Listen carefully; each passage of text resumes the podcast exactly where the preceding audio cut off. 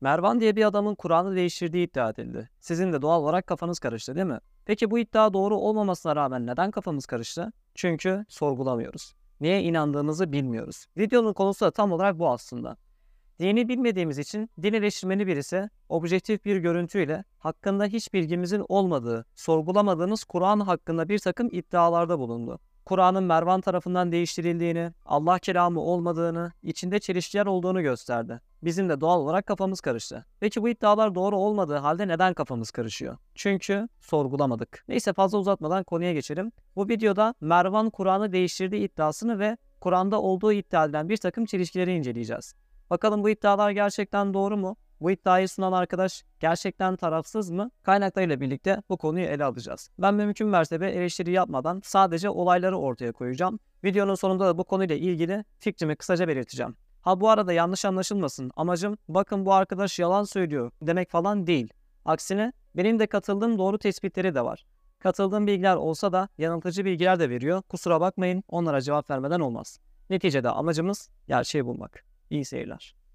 Başlangıçtan beni tanımayanlar için kısaca kendimden bahsedeyim. İnsanların çoğu ne yazık ki Kur'an'ı okumadan kulaktan doğulma bilgilerle dini yaşıyor. Sonra da karşılaşmış olduğu ilk soruda kafa karışıklığı yaşayıp dinden çıkıyor. Bu durum beni çok rahatsız ediyordu açıkçası. Hatta bundan ötürü lise yaşlarımdayken dinimi sorgulamaya başladım. Dine inanmayanların neden inanmadığını araştırdım. Kur'an eleştirilerinin neler olduğuna baktım. Müslümanların bunlara verdiği cevaplara baktım. Yetmedi kendi başıma 3 farklı kaynaktan Arapça öğrendim. Kur'an'ı sıfırdan tercüme ettim. Tercüme esnasında da Kurtubi, Zamahşeri, Beydavi, Halevi gibi onlarca kaynaktan yararlanarak bir yıl içinde bir Kur'an meali hazırladım.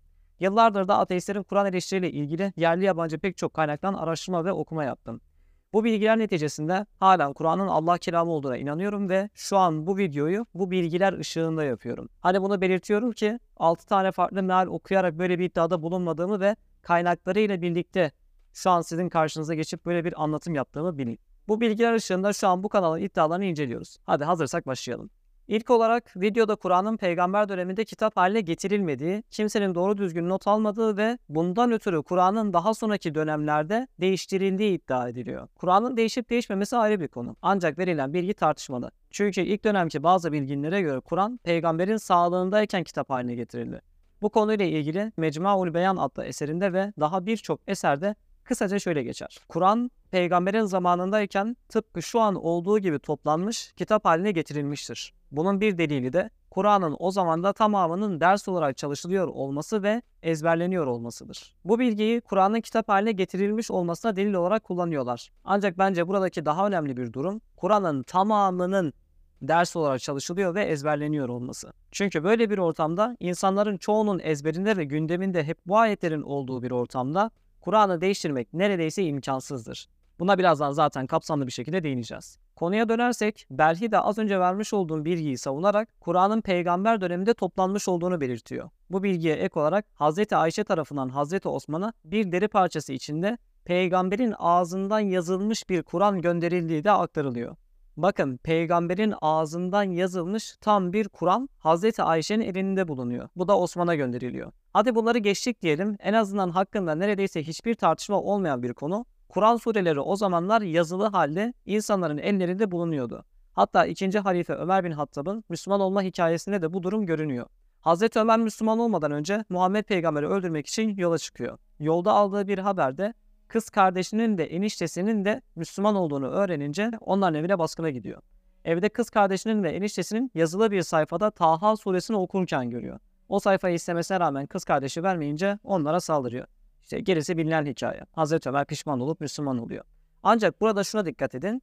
Eve geldiğinde Taha suresini yazılı halde buluyor Ömer. Yani öyle peygamber Kur'an'ı okuyup geçmemiş. İnsanlara aynı zamanda yazdırmış. Hatta bir hadiste benden sadece Kur'an'ı yazın dediği dahi aktarılıyor peygamberin. Yazdırmış yani. Kur'an'a o kadar önem vermiş ki yazılmasını emretmiş. Bir başka örnekte vahiy katibi 3. halife Osman'dan. Kendisi bir ayet geldiği zaman peygamber bize bu ayeti şu konunun olduğu yere yaz derdi diyor.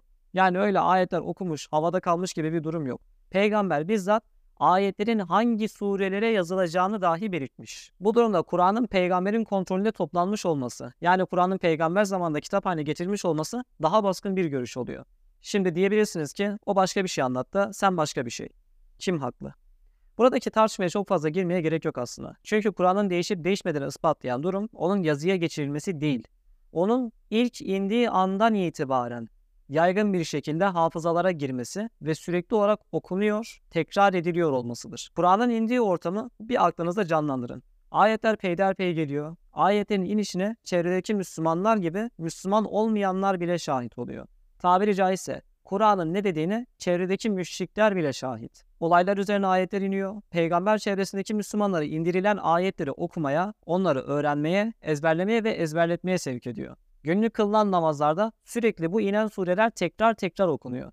Sizin en hayırlınız Kur'an'ı öğrenen ve öğretendir sözünü duymayan yoktur herhalde. Böyle bir ortamda Kur'an'ın çok yaygın ve ezberle insanlara aktarıldığı ve her namaza tekrar edildiği bir ortamda, çevredeki inançlı inançsız herkesin şahit olduğu, gündem ettiği ve tartıştığı bir ortamda herhangi bir ayet uydurmak veya var olan ayetleri değiştirmek neredeyse imkansızdır. Birisi bir ayet uyduracak olsa çevredeki Müslüman ve müşrikler biz böyle bir ayet duymadık sen uyduruyorsun diyerek itiraz eder ve tepki gösterirler. Ki benzeri bir olay hadislerde oluyor. Mesela halktan biri bir takım hadisler söylediğinde sahabenin bir kısmı biz böyle bir şey duymadık. Sen bu hadisi kimden duydun? Kim söyledi diyerek öyle bir hadise ulaşmamış olduklarını belirtiyorlar. Ancak herhangi bir ayet konusunda böyle bir şey söyleyen yok. Kimse ben böyle bir ayet duymadım sen kimden duydun, kim uydurdu bu ayeti gibisinden bir tepki vermiyor. Birbirlerine kılıç çeken Müslümanlar bile birbirlerine asla ayet uydurmakla suçlamadı. Birbirlerini tekfir etmelerine rağmen hepsi aynı Kur'an'a, aynı ayetlere inanıyorlardı. Sizce birileri ayet uydurmuş veya videodaki arkadaşın iddia ettiği gibi Mervan yepyeni bir Kur'an yazmış olsaydı Mervan'a düşman olan ve Mervan'dan sonra onu eleştiren, hakkında kara propaganda yapan iktidarlar neden Mervan'ın kendi yazdığı Kur'an'ı otorite yapsınlar ki? Neden hiçbirisi Mervan uydurdu bu ayetleri? Emevilerin işine gelecek şekilde yazdı. Biz bu Kur'an'ı kabul etmiyoruz demedi. Demediler çünkü böyle bir şey olmadı. Böyle bir şeyi başarmak da o kadar kolay değildi zaten. Ayet uydurmanın veya Kur'an'ı değiştirmenin öyle kolay olmadığı ile ilgili bir örnek olarak hadislere tekrar dönecek olursak. Tarihte bazı ekoller kendilerini haklı çıkarmak için hadis uyduruyorlar. Bunun sonucunda bugün bile şu hadis sahih, şu hadis zayıf, şu hadis uydurma gibi tartışmalar yapabiliyoruz. Tarih boyunca da hep bir hadisin peygambere ait olup olmadığı konusunda tartışmalar çıkmış. Birisinin kabul ettiği hadisi diğeri reddetmiş. Ancak hiç kimse herkesin gündeminde, ezberinde ve sayfalarında yazılı Kur'an sureleri bulunduğu ve herkesin ayetlerin iniş sebeplerine bile şahit olduğu bir ortamda Kur'an ayeti uyduramayacağı için böyle bir girişimde dahi bulunamıyor. Hatta birbirleriyle karşı karşıya gelen akımlar mızrakların ucuna Kur'an ayetleri takıyorlar. Bakın adamlar birbirlerine kılıç çekmiş. Birbirlerini kafir olarak görüyorlar. Ama gelin aramızda Kur'an hükümetsin denildiğinde hepsi bunu kabul ediyor. Kimse siz ayet uydurdunuz, sizin elinizdeki musafta geçen ayetler sahih değil falan demiyor. Ama aynı durum hadislerde yaşanıyor. Bunu şunun için belirtiyorum. Tarihte dini bozmak için hadis uydurma girişimleri olmuş ve başarılı olunmuş. Ancak aynı girişimi hiç kimse Kur'an için yapamıyor. Çünkü herkesin ezberinde. Bir ayet uyduracak olsanız hadislerde olduğu gibi biz böyle bir ayet duymadık. Muhammed peygamber ayetler gelirken biz de yanındaydık. Hiçbirimiz böyle bir ayet işitmedi şeklinde bir itiraza muhatap olursunuz. Hatta bunu günümüzde de test edebilirsiniz. Mesela şu anda Fatiha suresini okurken İhtinas sıratel müstakim yerine erşitle ila sıratel müstakim diye okusam aranızdaki dine en uzak kişiler bile yanlış okuduğumu fark edebilir. Neden? Çünkü ezberinizde.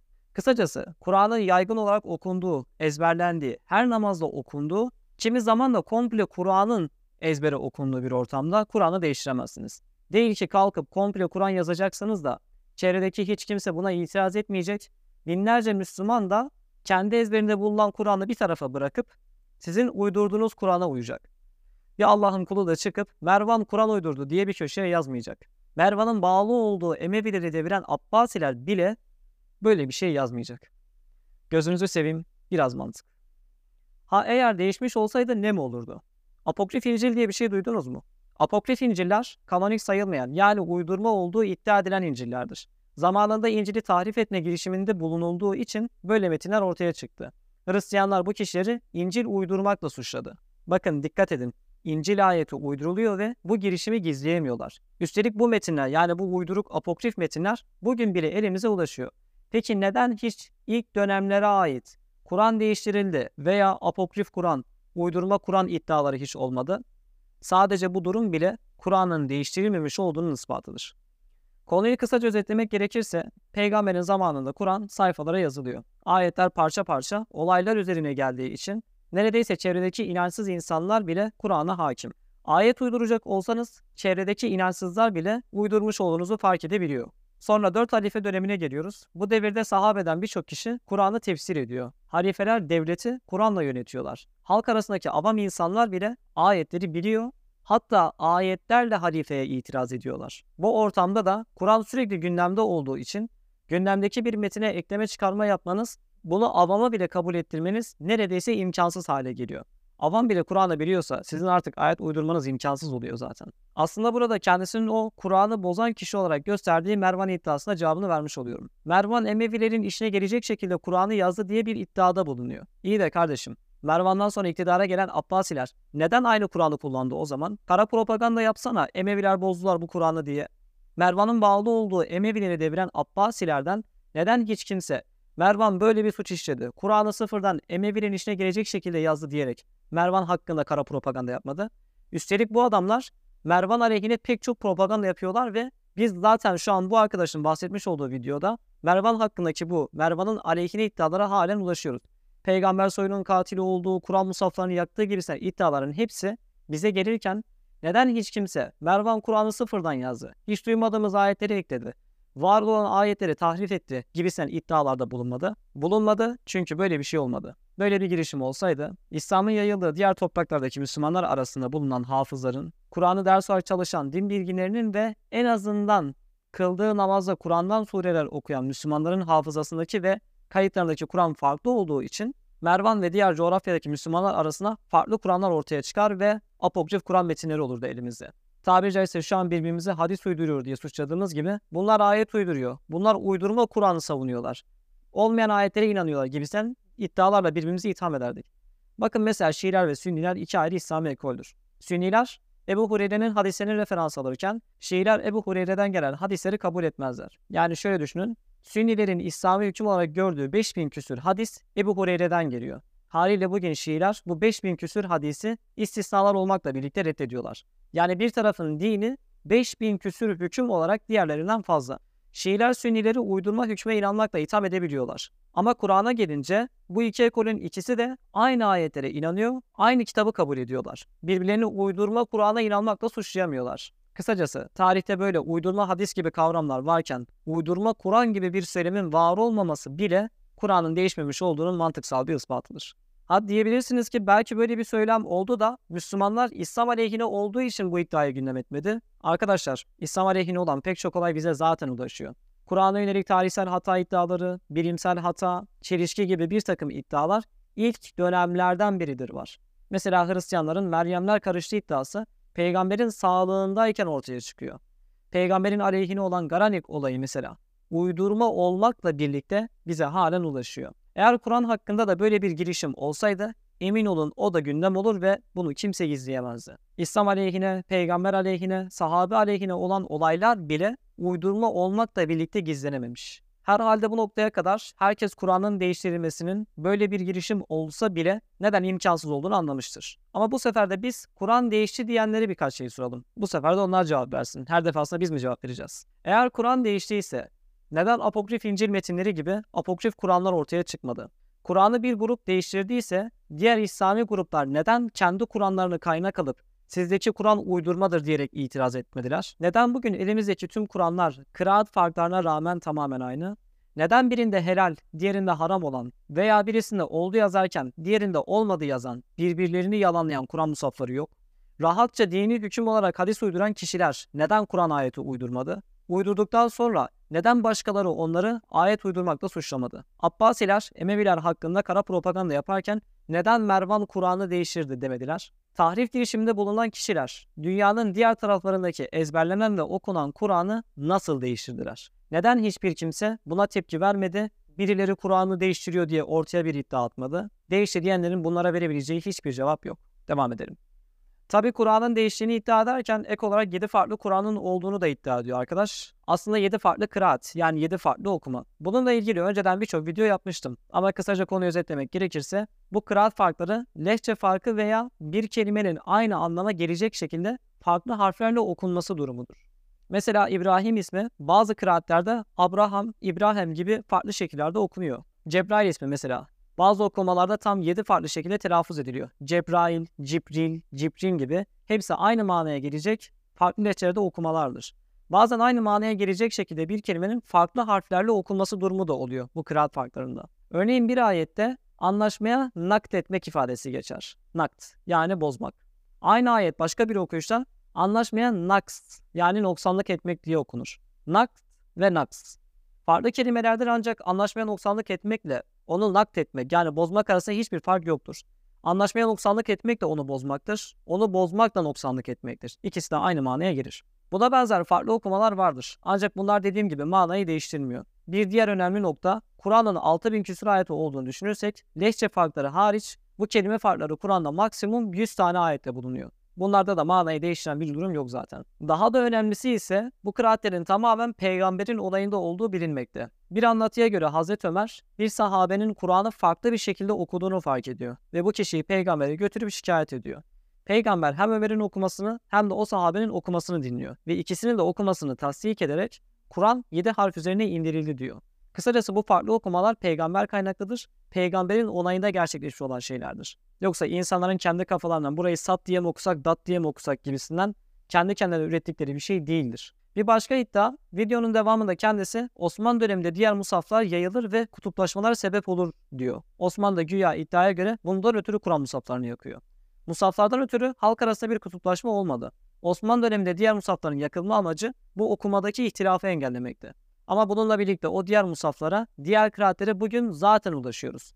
Bunlarda da temel manayı değiştiren bir durum yok ki az önce buna zaten değindim. Yani öyle aslında diğer kıraatlerde millet farklı farklı şeylere inanıyordu. Osmanlı da bu durumu fark ettiği için bu farklı Kur'anları bu yüzden yaktı gibisinden bir algı oluşturmak doğru bir davranış değil. Bilmeyen insanlar ne yazık ki bu algıya kapılıyor ama bilenler ise sadece tebessüm edip geçiyor. Şimdi burada bir duralım. Neyi görmüş oldunuz?